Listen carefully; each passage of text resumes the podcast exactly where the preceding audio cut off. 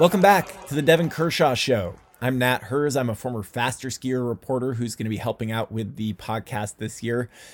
This week, we've got Devon on the line to talk about the first races of the season, mainly in Finland and also here in Alaska, where I live.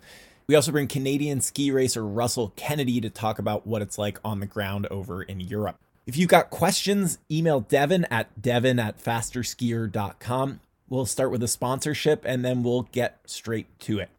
This episode of the Devon Kershaw Show is brought to you by Mount Bachelor Nordic Center. Located outside beautiful Bend, Oregon, the Mount Bachelor Nordic Center has 56 kilometers of daily groomed Nordic trails. With a season that typically runs late November until the end of May, Mount Bachelor has one of the longest Nordic seasons in North America. The Nordic Center hosts a full rental fleet, various instructional classes for all ages and abilities, an on site retail store, and the Cozy Nordic Cafe. So be sure to check out this winter wonderland this season. To learn more about tickets, passes, and resort amenities, go to mtbachelor.com. Okay, so uh, I'm Nat Herz. I am here replacing uh, the irreplaceable Jason Albert, who's um, clearly moved on to better things. I heard he may have a private jet. Um, I'm here with uh, Canada's and now Norway's finest Devon Kershaw, who is the namesake of this podcast and will be taking you through the 21 22 uh, World Cup and Olympic season of cross country ski racing. Um, good to be here, Devon. Oh, dude, so good to have you on board. I mean, it's a scrappy podcast. We're not going to lie. The viewers, the viewers, sorry, listen to me. Uh, we're not that high tech, but the the listeners at home, they know how scrappy it can be. So Jason will be sorely missed. Maybe we'll have to get him back on it as a guest, um, a guest uh, guest host or something one of these times, or, or be back in the mix. But you know, he's got a new gig going, and you know, I don't think he's going to miss getting up at the butt crack of dawn to watch World Cup ski races and then smash out a bunch of race reports and interviewing people. And then, you know, he lives in Bend. There's a lot of sun, but there's also a lot of kick ass snow. And the guy to skiing. And I know that there's been a lot of days that, uh, that he was struggling. He was struggling to talk Nordic skiing when the powder was so good. Good. Yes. Well, I can say I, um, my friends and I appreciated your uh, willingness to audible from yesterday, so we could go shred like 18 inches of blower pow. Things are pretty good here. Um, so. Oh, you bastards! Yeah. Uh, you guys are. I love it. I love hearing those stories because right now Norway, or like Southern Norway, here is like it's it's not it's not awesome. It's um, you know, you're gonna get some World Cup organizers pretty stressed. I think. I mean, it's it's mm warm. It's too warm. Not a lot of snow down down in the southern part of Norway here. I'm in Lillehammer uh, which is the World Cup supposed to be here in three weeks. I'd love I would check my watch, but it's in three weeks, and like I, I don't know, it's we got a lot of safe snow and stuff, but it's hasn't been as cold as uh, everyone would like in this part of the world. Well, I feel like we should get to, um, you know, I, as much as all these listeners or would would really love to hear my, you know, glory days tales of um, backcountry skiing. Um, I'm guessing they are probably tuned in to hear about cross country skiing World Cup Olympic, you know, lead up. Um, I do wonder if you know, like in honor of past years, like you know, do you have like one really quick like anecdote from your summer of like epic day or miserable day or lessons learned or best World Cup memory from five years ago on this date? Or maybe we should just get right to no. it. No, we can get right to it, but you know what I think is fun? So Russell Kennedy, a good friend of mine, a member of the national team, the Canadian national ski team, he's going to jump on here in not so long.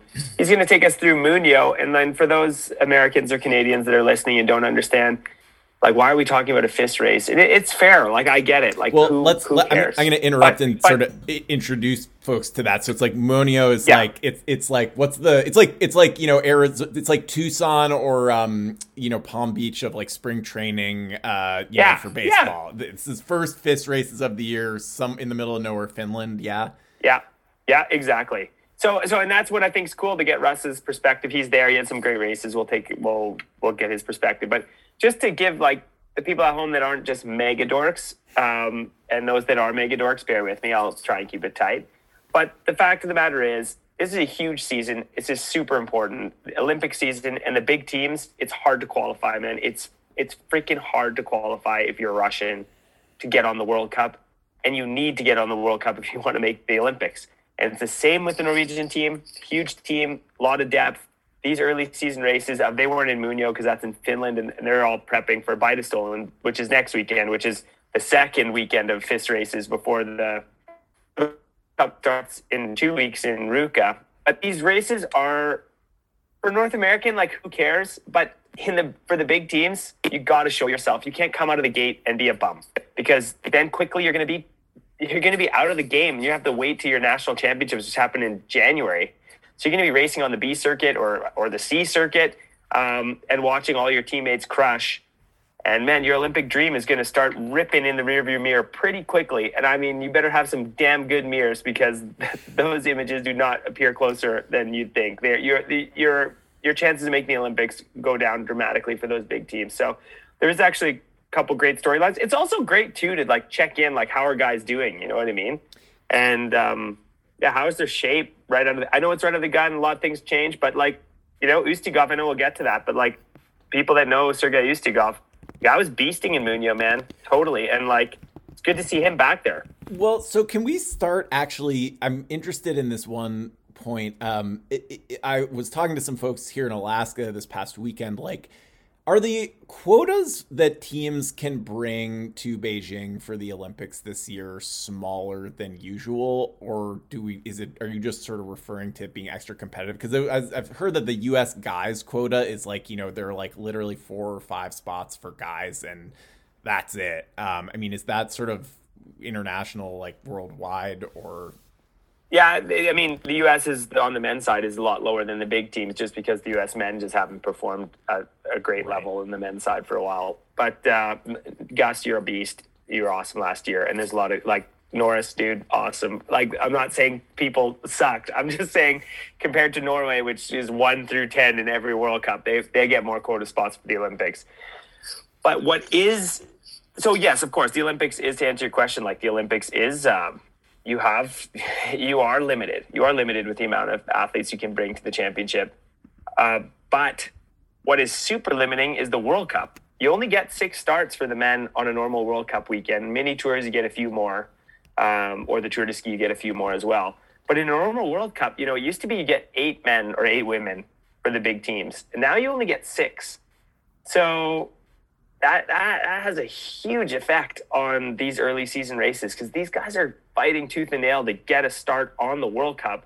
And then getting that start on the World Cup is that first ticket to performing on the World Cup and then getting one of those few spots at the Olympics, like you said. So if the American men have like, let's say they have, uh, well, you said four to five spots off the top of your head. Um, the, you know, the Norwegian men, they're they're limited to like for sure they can't take more than ten men and like you have sprinters, you have spares, you have relays, you have a lot of stuff. I've actually heard it could be as little as like eight or nine men year. It has to do with their world ranking as well. So it, it, that that changes a little bit before the Olympics here because the, the Olympic qualifying period continues. continues. Yeah, so it's but basically it's like you know this season, you know if if you're at the elite like World Cup level, it's like you're you're either you know you're either like a Klæbo or a Jessie Diggins, and like you don't really have to worry about the World Cup. Like, yeah. But if you're if you're anywhere below that level, it's like you got to be performing off of the bat to to be able to even participate in the races where you're going to be making the case that you deserve to be on this team that's going to um, you know everyone's favorite Olympics in China this year. Yeah, exactly. No, but you, but it's it, it sounds funny because you're like, yeah, okay, Klæbo should get a pass, but I'm telling you, man, he's big. Klæbo kind of does get a pass because you know he's going to be good. Yeah. he, I mean, like, when's the last time he lost a sprint? Like, never. So yeah. he's good. But okay. but still, you know, there's a lot of big name players that are on these teams. Like Ustiugov is by no means safe, not even close. I mean, he, he's got to show up and he's got to show up big and he's got to show up early because there's so many Russians. And that's what making men's racing super boring is that there's really just two teams that battle back and forth every weekend on the World Cup, Russia and Norway. But on those teams, there's a huge amount of depth. And, you know, like Milashenko, Yakimushkin, Chervotkin, Spitsov. I mean, God, we could go on and on. Like, they're good. Yeah. Speaking of the devil, yeah. listen to this. Who just came on? Who just came on board here? The Russ man. Yeah, I think he's still connecting. But uh, do you want to maybe? Oh, here we go. We got uh, yeah. Got Russell Kennedy. Maybe he can hear me. Can you hear us, yeah. Rusty? Yeah, I can introduce Rusty. Yeah. So we're really yeah, pumped. Yeah, welcome, Russ. Welcome to the scrappiest podcast this side Yep. of the Atlantic. Well, actually, we're on two sides of the Atlantic right now. I think, and almost like on the Pacific coast too. Um, we're stoked to have Yeah. Russell Kennedy of the Canadian team joining us here to take us through Muonio. Russ, before you got on, we introduced a little bit the backstory about some of these FIS races before the World Cup and how important they are for the bigger teams, especially for qualifying to get World Cup starts and that kind of thing. But they are also important for you guys, the Canadians or you know Americans. They're not there right now, but still, um, pre races before the World Cup are important, but for a totally different reason. So, where are you now, Ryan? Uh, we just returned to Is Gällivare. that true? Yeah, yeah. yeah we're here in Okay, Uh, we're just uh, here to some of the juniors are going to race. I'm taking the weekend off. Uh, Yeah. We have a lot of races coming up, so it's good to have a weekend in between off. You know, uh, as I'm sure you experienced with period one. But yeah, super stoked to be on the podcast.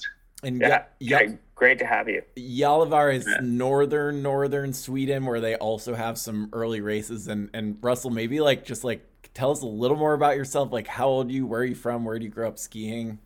Yeah, for sure. I'm uh I'm 30 years old. I actually grew up in California in uh in Truckee and I moved up to Canada in 2010 uh initially to get better FIS points and race with the University of Utah, but uh it went pretty well and I I guess I chose skiing over university. Not your typical story, but yeah, I've been skiing ever since with uh Kershey and Harv and Len. So it's been a great, great 10 years. I guess 11 now. So do you bleed maple syrup and say A at this point, or not really? uh, I mean, I think that's more Ontario, but uh, I bleed oil, I guess, in Alberta. Yeah, and and like anti like anti COVID, like you're like anti vaxxer. You, you Yeah. bleed anti vaccination. Yeah, exactly. yeah. Yeah. I mean, not really, but yeah. Uh, just I play my part. Yeah. yeah, exactly. Nice. Well, you have a truck, so there you go. There's that. yeah. Yeah. Yeah. I have a, a 1960, no, 1996 Toyota T100. So You're on the some board. California legacy up with me. yeah. Yeah. Nice. Fit right in. Well, do you guys want to take us through? Um, there were, th- am I right? There were three races in in Muonio, and Yeah. let's let's. Yeah, I can take it through because like I've been there and it's kind of fun. Like it's kind of fun to like it's a blast from the past for me too. Because like, you know, I've been texting with some of these really young kids that Russ is uh, is traveling with, with like Xavier McKeever or or like Remy Drolet. I'm like, oh man, how's the bleakness of Finland and like the horrendous food and like just is it like does it suck? And they're like, no man, it's awesome here.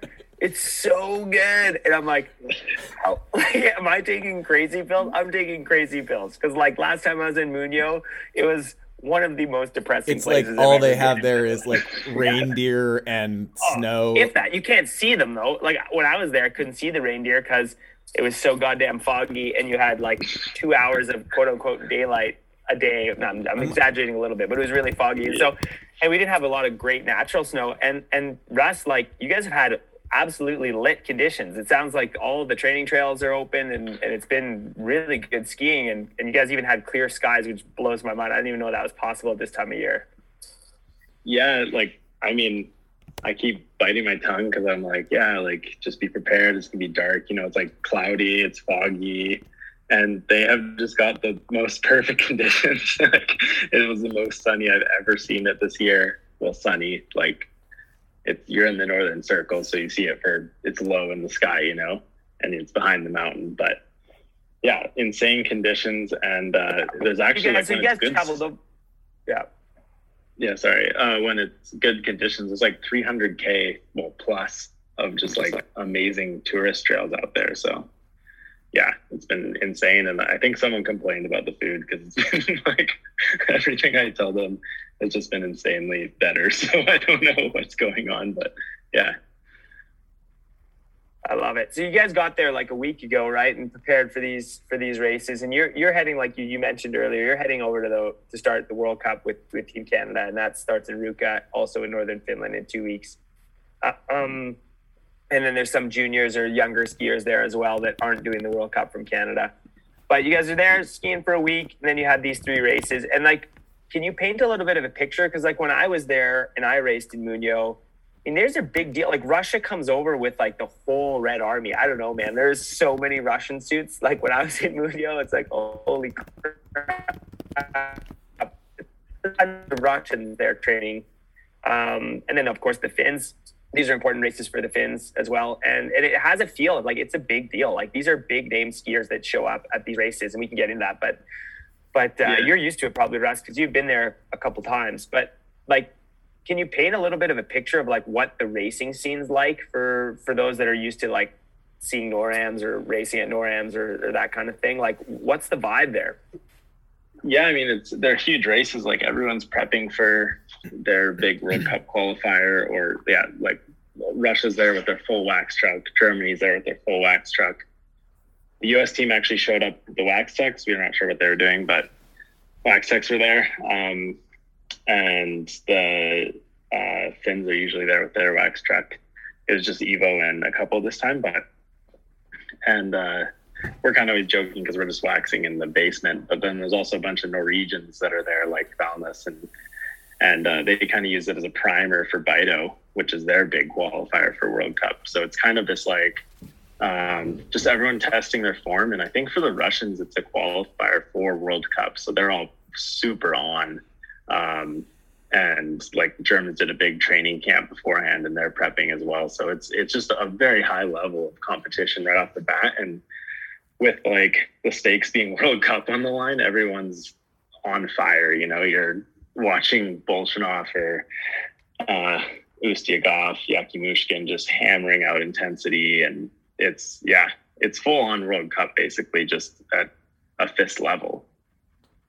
Yeah, no, that's cool, and that, that that's my. I mean, that was my it hasn't changed that much in all those years since I was there racing. Yeah. No. uh, so, but it is. It's a, it's an interesting vibe because everyone's kind of checking each other out too. Like like you said, like you're seeing everyone else hammer out intensity testing skis. You're testing skis, and you caught up. Like there's a real excitement in these early races, and I think it's cool that you guys were there and uh, and did the races. And then so there's three races. Like like Nat said, you had uh, the sprint then a 15k classic, and then a 15k skate on on Sunday. And um, man, like we saw some pretty big performances. Like we can go through the women really quick uh, because I know this isn't a World Cup, so we're not going to go in depth with everything here. Like it's not yeah, that important. Yeah, yeah, no, totally. But, but on but on the women's side of things, like you know, I thought it was really cool to see the Germans performing well, like Laura Gimmler and and like Victoria Carl too, back up. She's had some tough seasons now, and and she was world junior champion a number of seasons ago, and she was racing onto the podium. Laura Gimmler had some top tens in the World Cup, and uh, she came away with the sprint win. And then Krista Pärmäkoski sneaking out a win on Sunday. Uh, that's good for her confidence. That's good for the Finnish fans. Hopefully, she's back on top form. Nepryaeva's in there mixing it up. That's what we're used to seeing that. I mean, these are all names that people that follow cross country skiing will will recognize because these are big name players on the on the world. Well, Nepryaeva and and uh, Pärmäkoski at least are, are big name players. Sorina too. Sorina, the Russian upstart from last yeah. year, that was so good. She was racing really well. She's had some injury trouble. So that was cool. And then on the men's side, like you said, Russ, like it's just deep with Russians. And I mean, like they really did like a smackdown. I, would like to get yeah. your like perspective being on the ground. Like I mean, you qualified for the heats. That was great. We had a couple. We had three guys in Canada qualify for the heats, which is which is good. And then you finished fourth in your heat in in the sprint, which is that's a solid outing right out of the gun. Sprints are a little yeah. harder to find your form when you're not used to it uh, early yeah. in the season. But Ustiugov, like he really like smacked everyone around, and like Valnes, dude, like silver medalist at the World Championships off the podium but yeah, can but you just also, talk us through talk us through your race a little bit, and then talk us through like the final a bit. Like, what did you see out there? Yeah, well, first off, it's a it's a really hard. I don't know how well you remember it, but uh, it's it's an interesting sprint course because it uh, it starts with an uphill. So like right off the bat, you like the the start is lower than the finish. So you start with this huge uphill right off the bat. Um, that kind of is your main elevation gain and so it's a super intimidating start where you have to like climb and jostle super hard for position because it then it's that determines really where you're going to end up quite a bit for the rest of the race. Like you have to be in the top three out of off the top of the first hill, and uh, yeah, like I was super stoked on our dudes. They all skied quite well. Like, like I said, we're kind of waxing in the basement. Like Brian McKeever's here and Nish, and we're like we were testing skis and like we're competing with the Russian wax truck, you know. So to have skis that are in the game on the day was like a win already for us. And then um, yeah, like to be jostling with those, I think is super good for those younger guys just to feel the level of like even the low Norwegian like Norwegians you haven't heard before, Russians you haven't heard before, who are super good. Like we talk about FIS points in the US and Canada being kind of a big deal, but here you're like someone with worse FIS points than you can lay a beating on you, if that makes sense. Um, but yeah, and then in the final, I was kind of confused what happened because Thomas was so dominant in qualifier. Like he won by he seven seconds. Everyone. Like what? Yeah. Yeah, yeah, like he, I mean.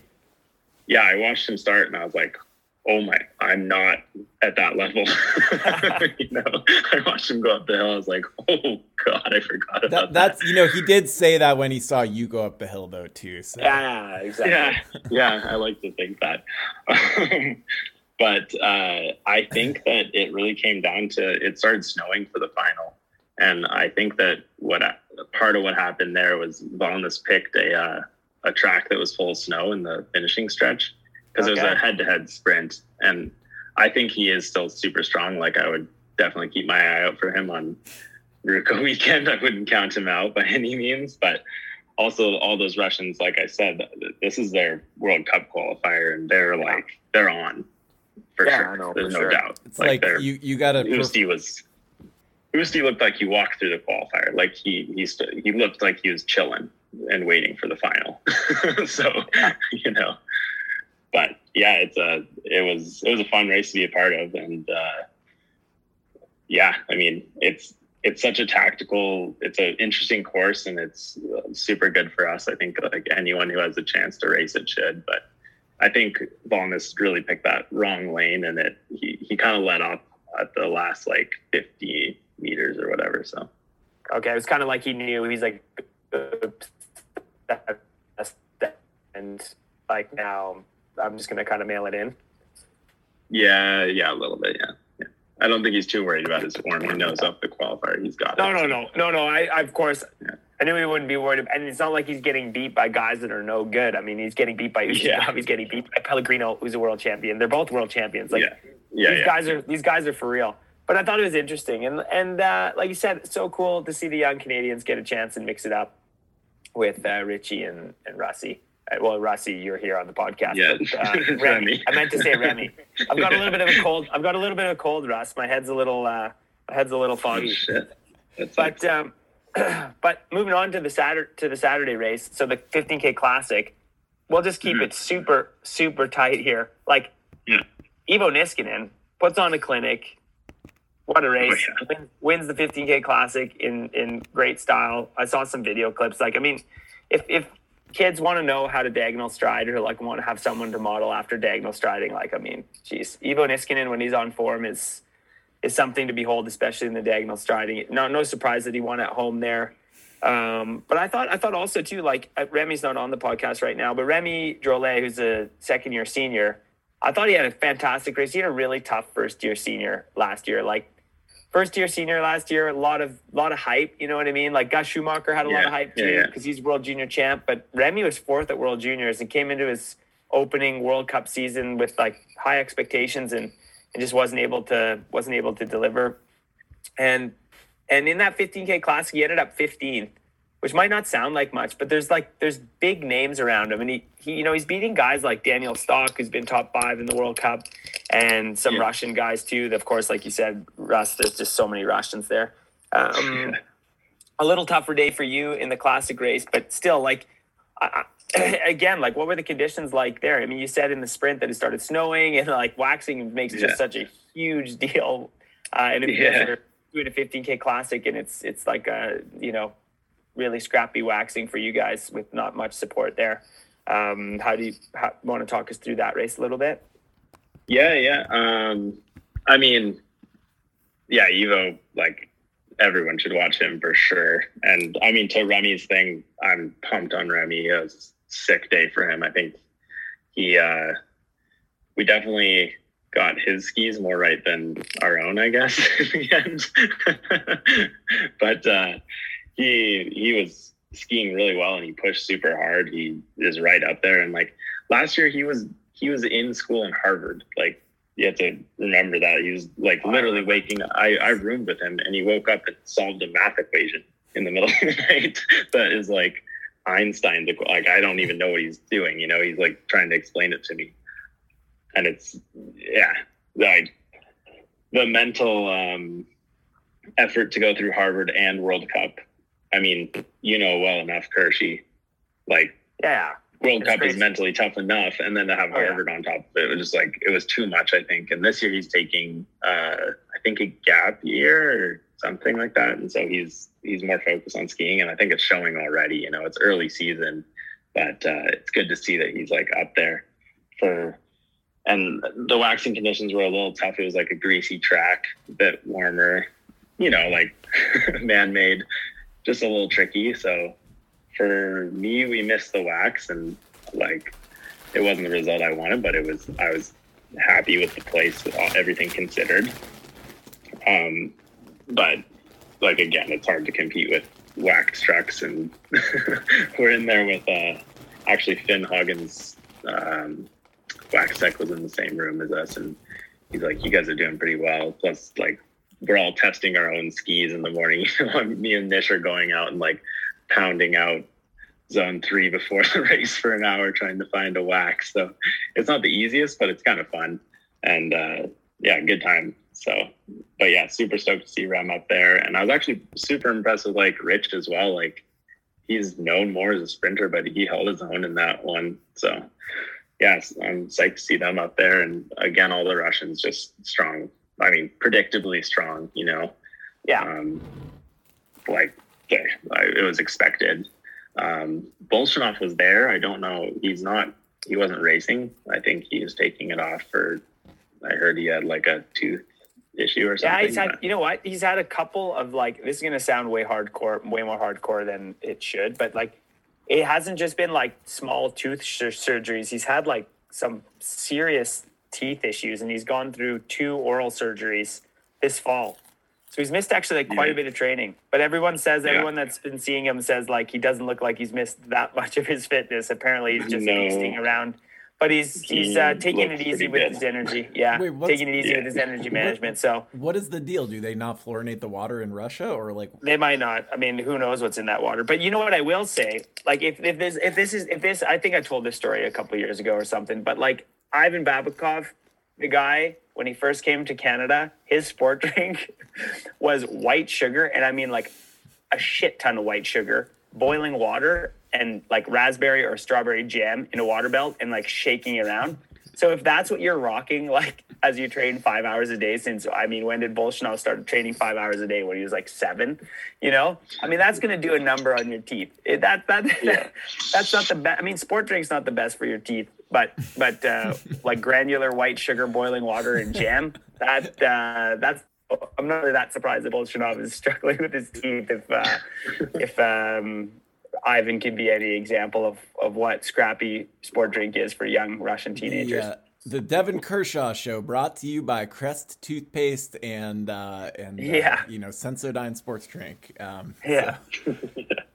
yeah. No, but it's uh, yeah. but but but Bolshunov is a beast. But you're right, Russ. They were the Russians are great. I mean, on the women's side too. You know, we, we should touch on that or whatever. Like Nepryaeva won the classic race. Sorina was second.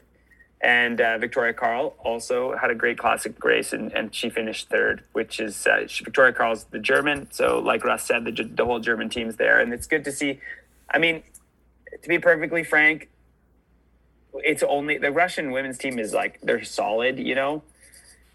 But it's hard to see the, you know, it's, I'd like to see the. It's cool. Like I looked at the results and I'm like, wow, the German women really had a great weekend. But I'm like, oh, and the Norwegians aren't there, the Swedes aren't there. Like you, you just, it's not a World Cup yet. We, we don't really know. But I, so I'm really cheering for the German women to really pick up their socks, and the, and the German men just got like they just got crushed this weekend. Uh, but they've had they've had a lot of tough years in a row. So anyway.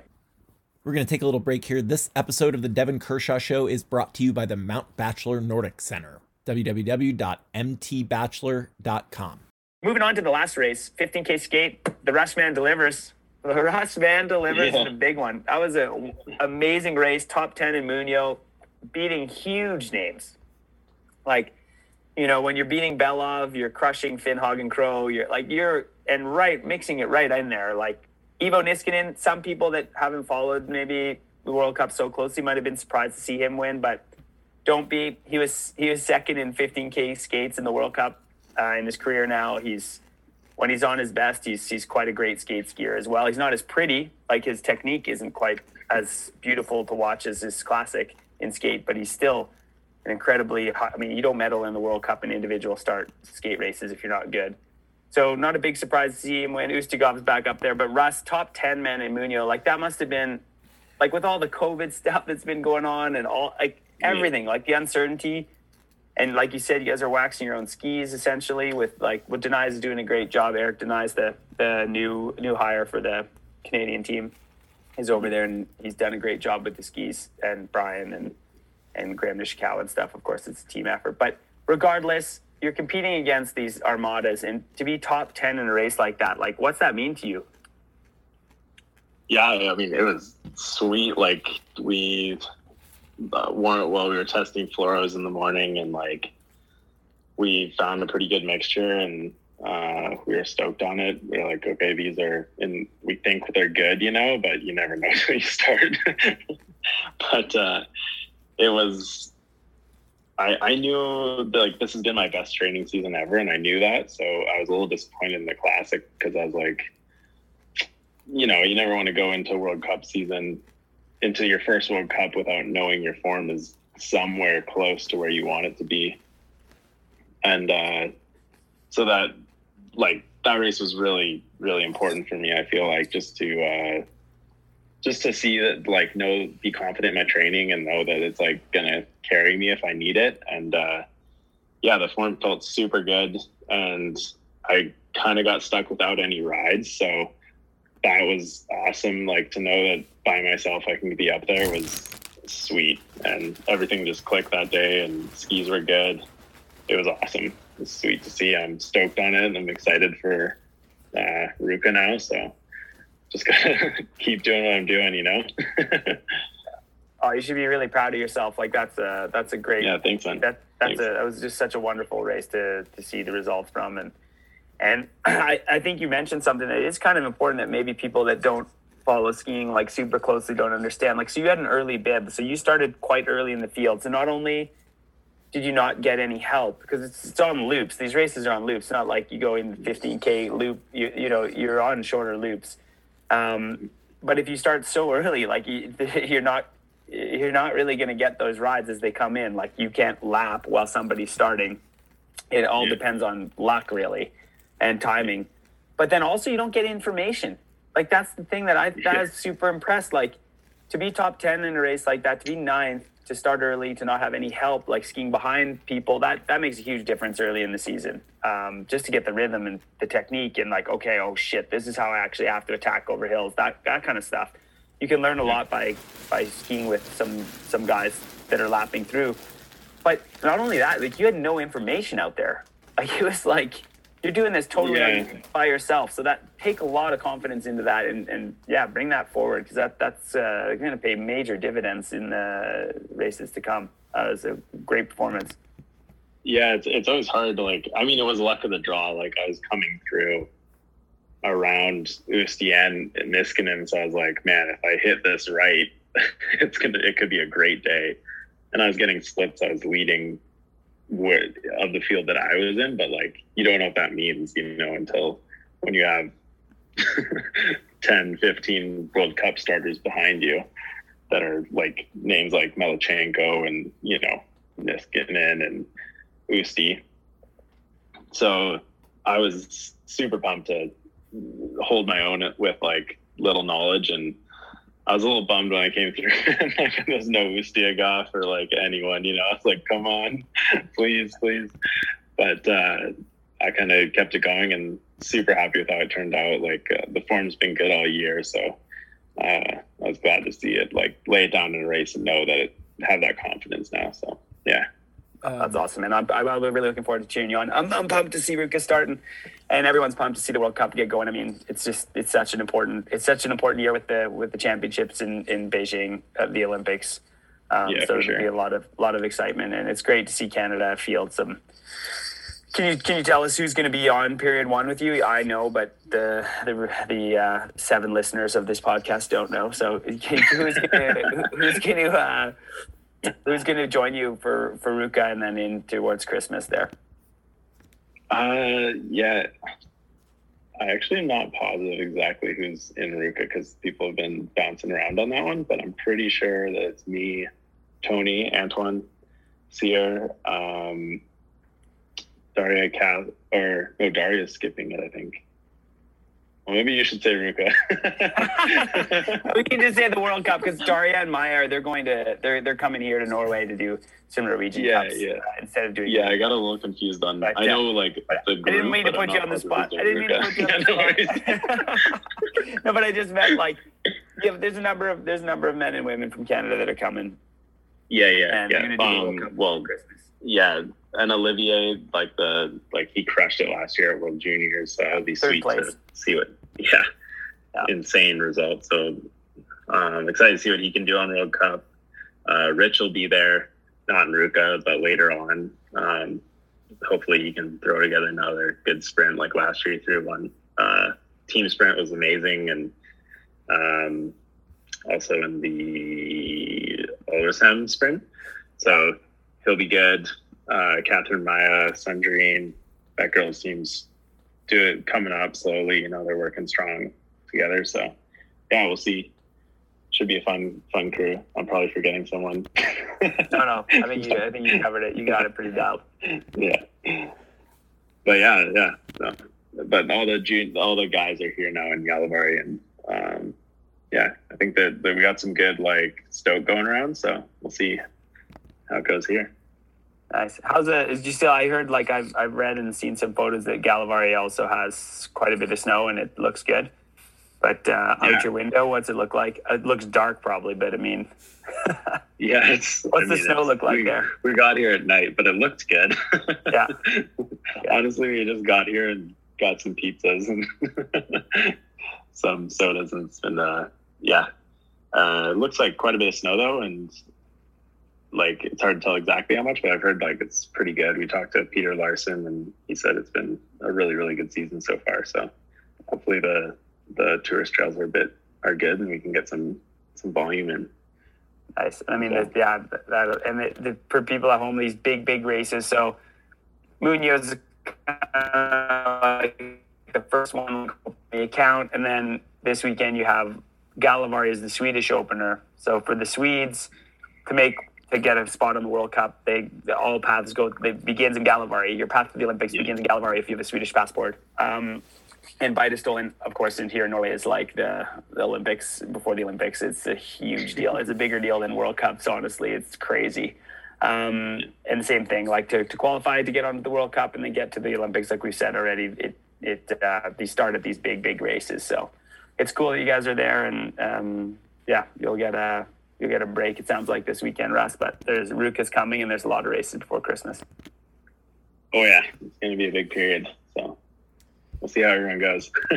was uh was was there anything else from uh from the women's that last women's race, the 10k skate that we should uh Yeah, discuss? I can I can just say like we said it already because Pärmäkoski, the Finn, hometown hero. She's not, not from Muonio, but the, she's Finnish.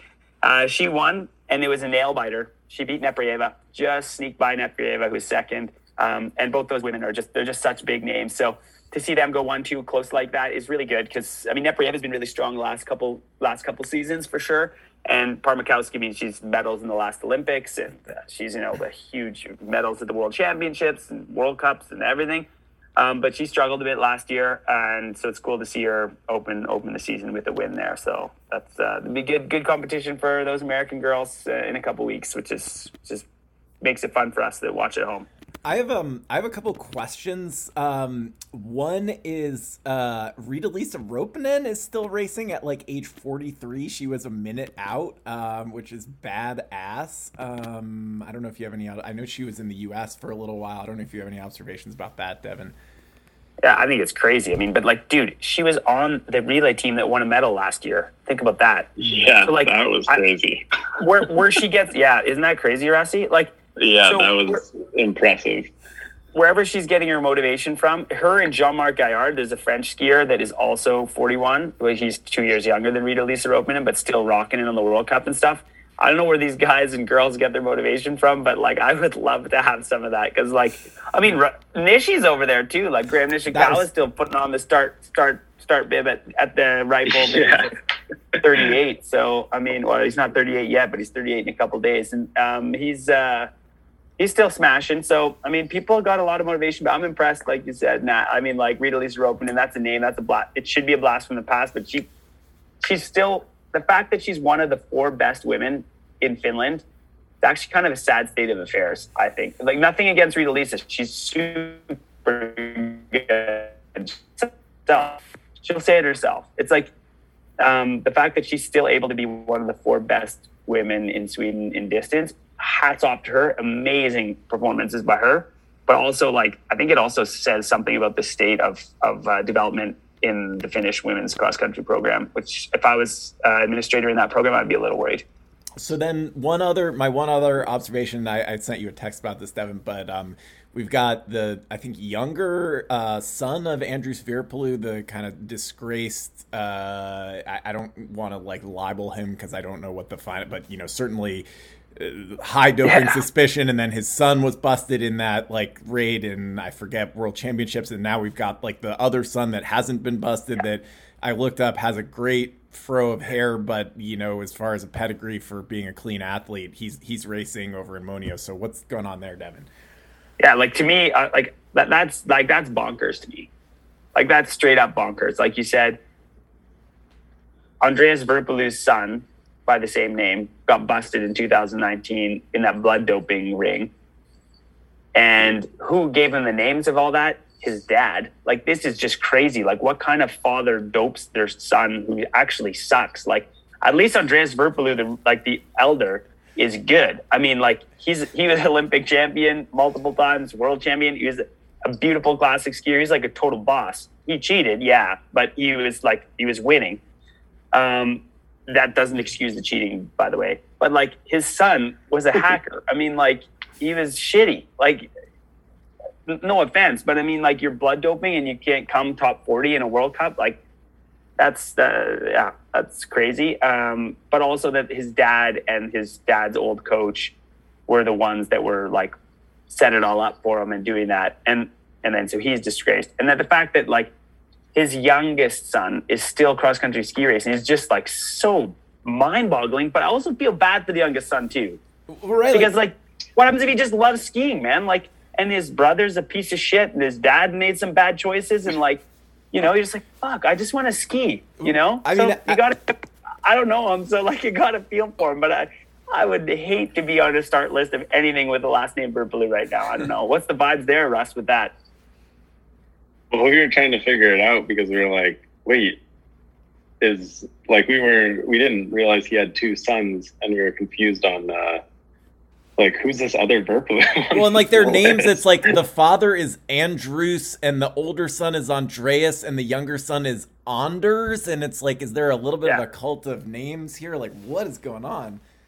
Yeah, we thought the the older son got excused and he was back, and we're like, what the hell? But uh, no. yeah, he's. I mean, I hope he's just passionate about skiing. You gotta, sake, I guess. You gotta check out his Instagram. There's some good uh, portrait photos on there. I mean, I uh, like coming at this from the sort of journalistic, yeah. like fact based, you know, standpoint. I'm like, I, you know, I totally agree. It's like if I were racing against, if I were one spot down from whatever eh, Anders eh, Veerpalu on the results sheet, I'd be like fuck this, like I'm taking this to FIS, but also like as the journalistic, like whatever fact based person, I'm like, he didn't he didn't test positive. Like, what can you do? Like, you know, all siblings yeah. of uh, dopers and yeah. sons of dopers. Like, you just gotta hope the blood passport works, I guess.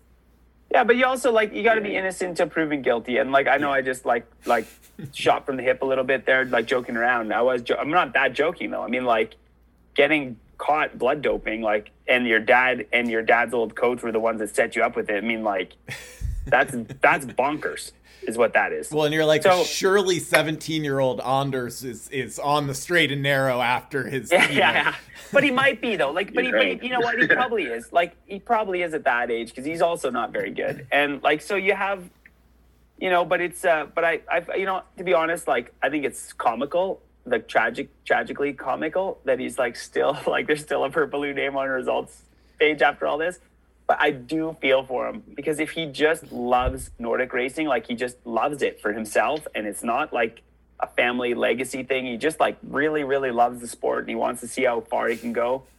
The fact that your dad and your older brother are like total POSs with this whole thing with, with cheating and stuff, that's going to make your path to, towards your goals really tough. And I really feel for him, honestly. It's I do. it's like, yeah. it's like imagine being John Wilkes Booth the second and trying to, you know, make your way yeah. through the world or whatever. Yeah. yeah. Well, it's um, also hard because like the, well, you know, Kershey, but the Scandinavian company, like countries, uh, skiing is like so in the blood. like Oh yeah. Like Finland, there's just trails right out of town for like hundreds of kilometers. Like it's it's so fun up here. And like it's hard to describe to someone who's not used to it. Like skiing from your hotel for 300k for in Muonio. Like last year we went, or we had a really good snow year, and we went into the national park. Like wow, that was a three-hour ski, and we like looked at where we were, and it was this tiny little blip on this huge map of trails. And so it's like you know, that he's doing it with his buddies, and then yeah. his dad's doping and like ruining his fun. Kind of sucks a bit. Yeah, it totally sucks, man. I agree with you, and that is yeah. it's hard. Like it's it's part of your culture totally, and and um, you know, you got to just. Um, and yeah. on that note, actually, I was surprised there weren't more Finns in Muonio this year. The past years has been quite a bit more, and there was like that was one thing missing. I don't know if you noticed, but like Hakola wasn't here, Mäki. Um, two girls whose names I can't remember right now, but Jasmine, Yasmin or something like that, and and they're somewhere else right now. So I don't know. Madla, yeah. Well, they were in Bokidi. Yeah, yeah. There's also FIS races in Bokidi. So I don't know. Yeah, yeah. like something like uh, crazy. I can just give a quick breakdown. So I, you know, I actually drove out uh, on Saturday to watch this. Uh, the the what may be the best U.S. Uh, best field on U.S. soil this year at the race to the outhouse on uh, Saturday, which was moved down from Hatcher Pass to the Government Peak uh, ski area just out in the valley outside of Anchorage. Uh, super cold morning, like zero degrees as we were uh, driving across the hay flats, and then uh, you know maybe like five or ten at race start, but whole pretty much the whole um, Alaska Pacific University like elite team, which is basically like half the U.S. ski team out there. So um, women's race, uh, this was a classic race. Uh, saw Rosie Brennan just like absolutely annihilate ski away from everyone in that field. Won a, a 10k race by like three minutes. Um, over uh, Rosie Frankowski and Hailey Swirbul, which um, you know, pretty pretty legit result. I think you know it sounded like Rosie had a good pair of skis she was using, whereas those other guys may not have been on, you know, kind of grassy type early early season conditions. But still, I mean, that's like not messing around. And then had a pretty good um, tight men's race, sort of a throwdown between uh, Gus Schumacher, David Norris, and Hunter Wonders, looking really good in there. Um, all just kind of fought it out all the way to the finish line. Finished just kind of all within about a second or two. Um, so so pretty fun spectating. Uh, I think Hailey Swirbul just nipped Rosie uh, at the line for that 10k, and then yesterday they actually had a sprint TT that I did not get to, but sounded like um, you know Rosie was skiing well again, and then uh, JC Schoonmaker also was looking pretty good out there. But um, that's that's kind of the rundown. Those guys are all heading over to Europe on uh, Wednesday, I believe. Uh, it'll be fun. I mean, I think like uh, Russell. I mean, you grew up in the U.S. and stuff. You're you're you're. It's it's crazy for me to say this because like in in my eye, you'll always be so young, Rusty. But uh, yeah. you know, you're kind of like that generation above. Yeah, you're old. I know. Yeah. Um, but you're in that generation above now. Like you're in that of Amer- in the U.S. Like in the U.S. Really, like in that in that time period, like when you moved up to Canada and and you know made your made your way up here.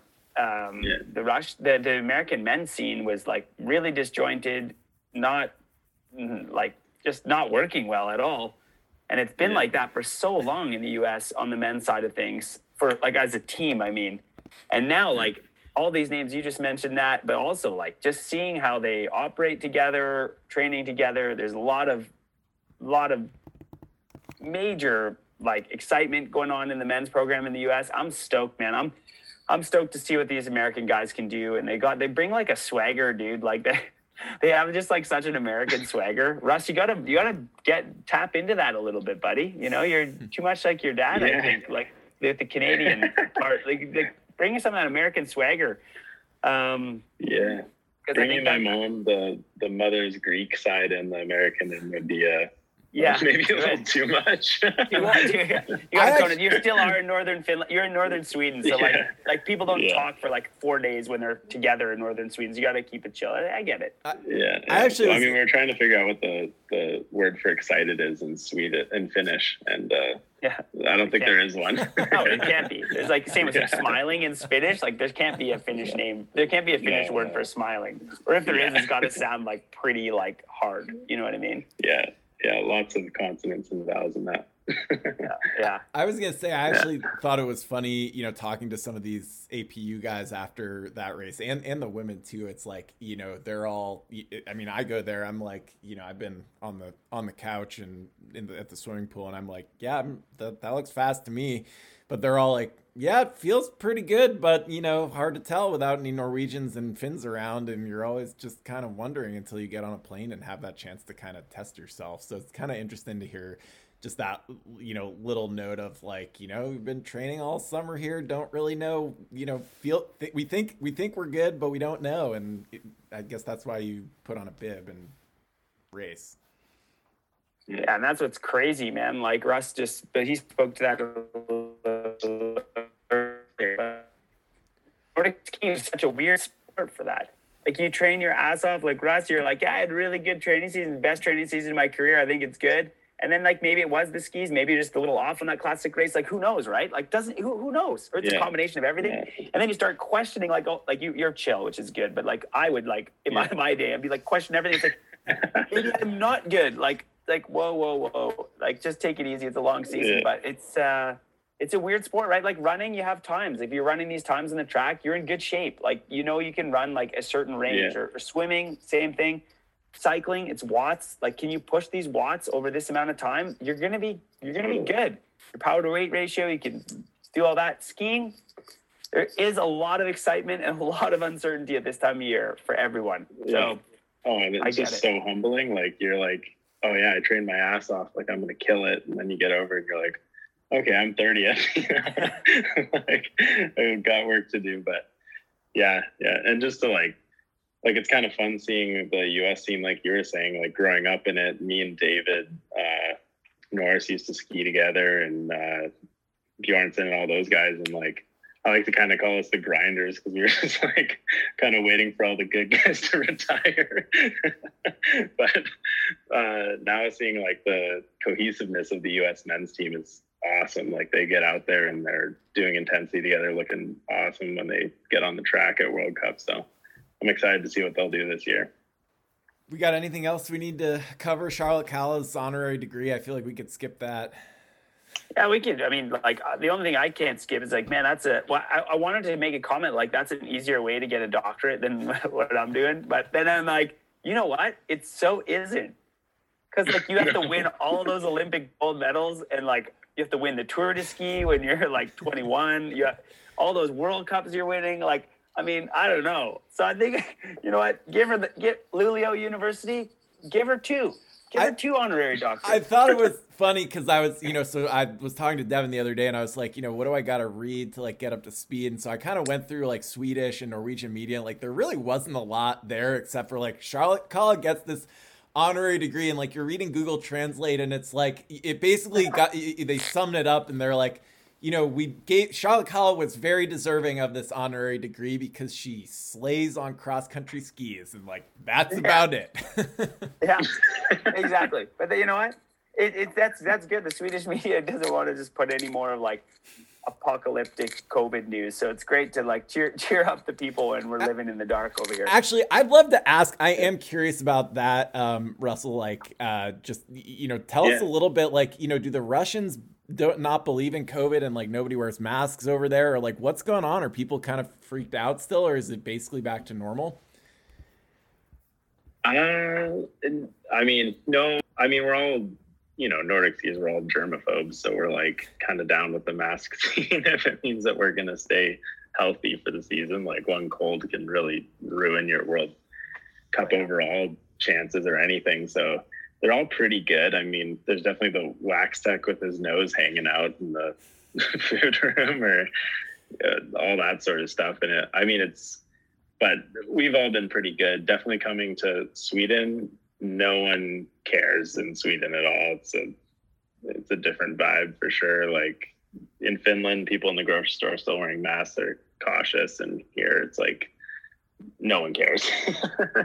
but uh, yeah, it'll be interesting to see this year. I mean, it's definitely not really gone. Like it sounds like it's pretty bad in Germany right now and stuff. So we'll see. I guess the I think on the ski team it sounds like we're going back into a bubble, so it, it should be good. But uh, and we were talking to the Swix guys came over, like uh, we talked to them a bunch, and um, they've been super careful. So we're all hoping everyone's careful, but you never know. Is there any kind of like vaccine requirement for and for teams or for the for the World Cup circuit at this point? No. Uh, as far as I know, no. I haven't been asked for that, but we do have to get a COVID test and enter the this bubble again. So when I get to Rook on Tuesday, we have a test in the morning, Gotcha. regardless if you're vaccinated or not. So, yeah, I think most. I'm. I mean, I think. I, I hope most of us are, but I would guess quite a few are Yeah, vaccinated. and I mean, if they're not like FIS doesn't have that for the World Cup, nothing that I've read No. when I was looking through that, but but the Olympics sure do. So oh yeah, if you want to Well, get if you want to get to. Beijing, no, no, but if you want to get to if you want to get to Beijing, like you better, Yeah. you're not getting on that plane if you're not uh, if you can't. you have prove it. to quarantine for 21 Yeah, days. Yeah, 28 days. It's 28 28? Okay. Yeah. So you just missed the whole thing. Yeah, exactly. No, no, Enjoy it. You, sh- Enjoy it. you show up in January and you have 28 days of roller ski treadmill workouts if you're uh, Norway or something. So Russ, really great to catch up with you, buddy. Thanks for coming on, and good congratulations again, and good luck moving forward. Give everyone a big high five, and um, we'll we'll be following along. Thanks a lot, man. Thanks, man. Yeah, thanks for having me on.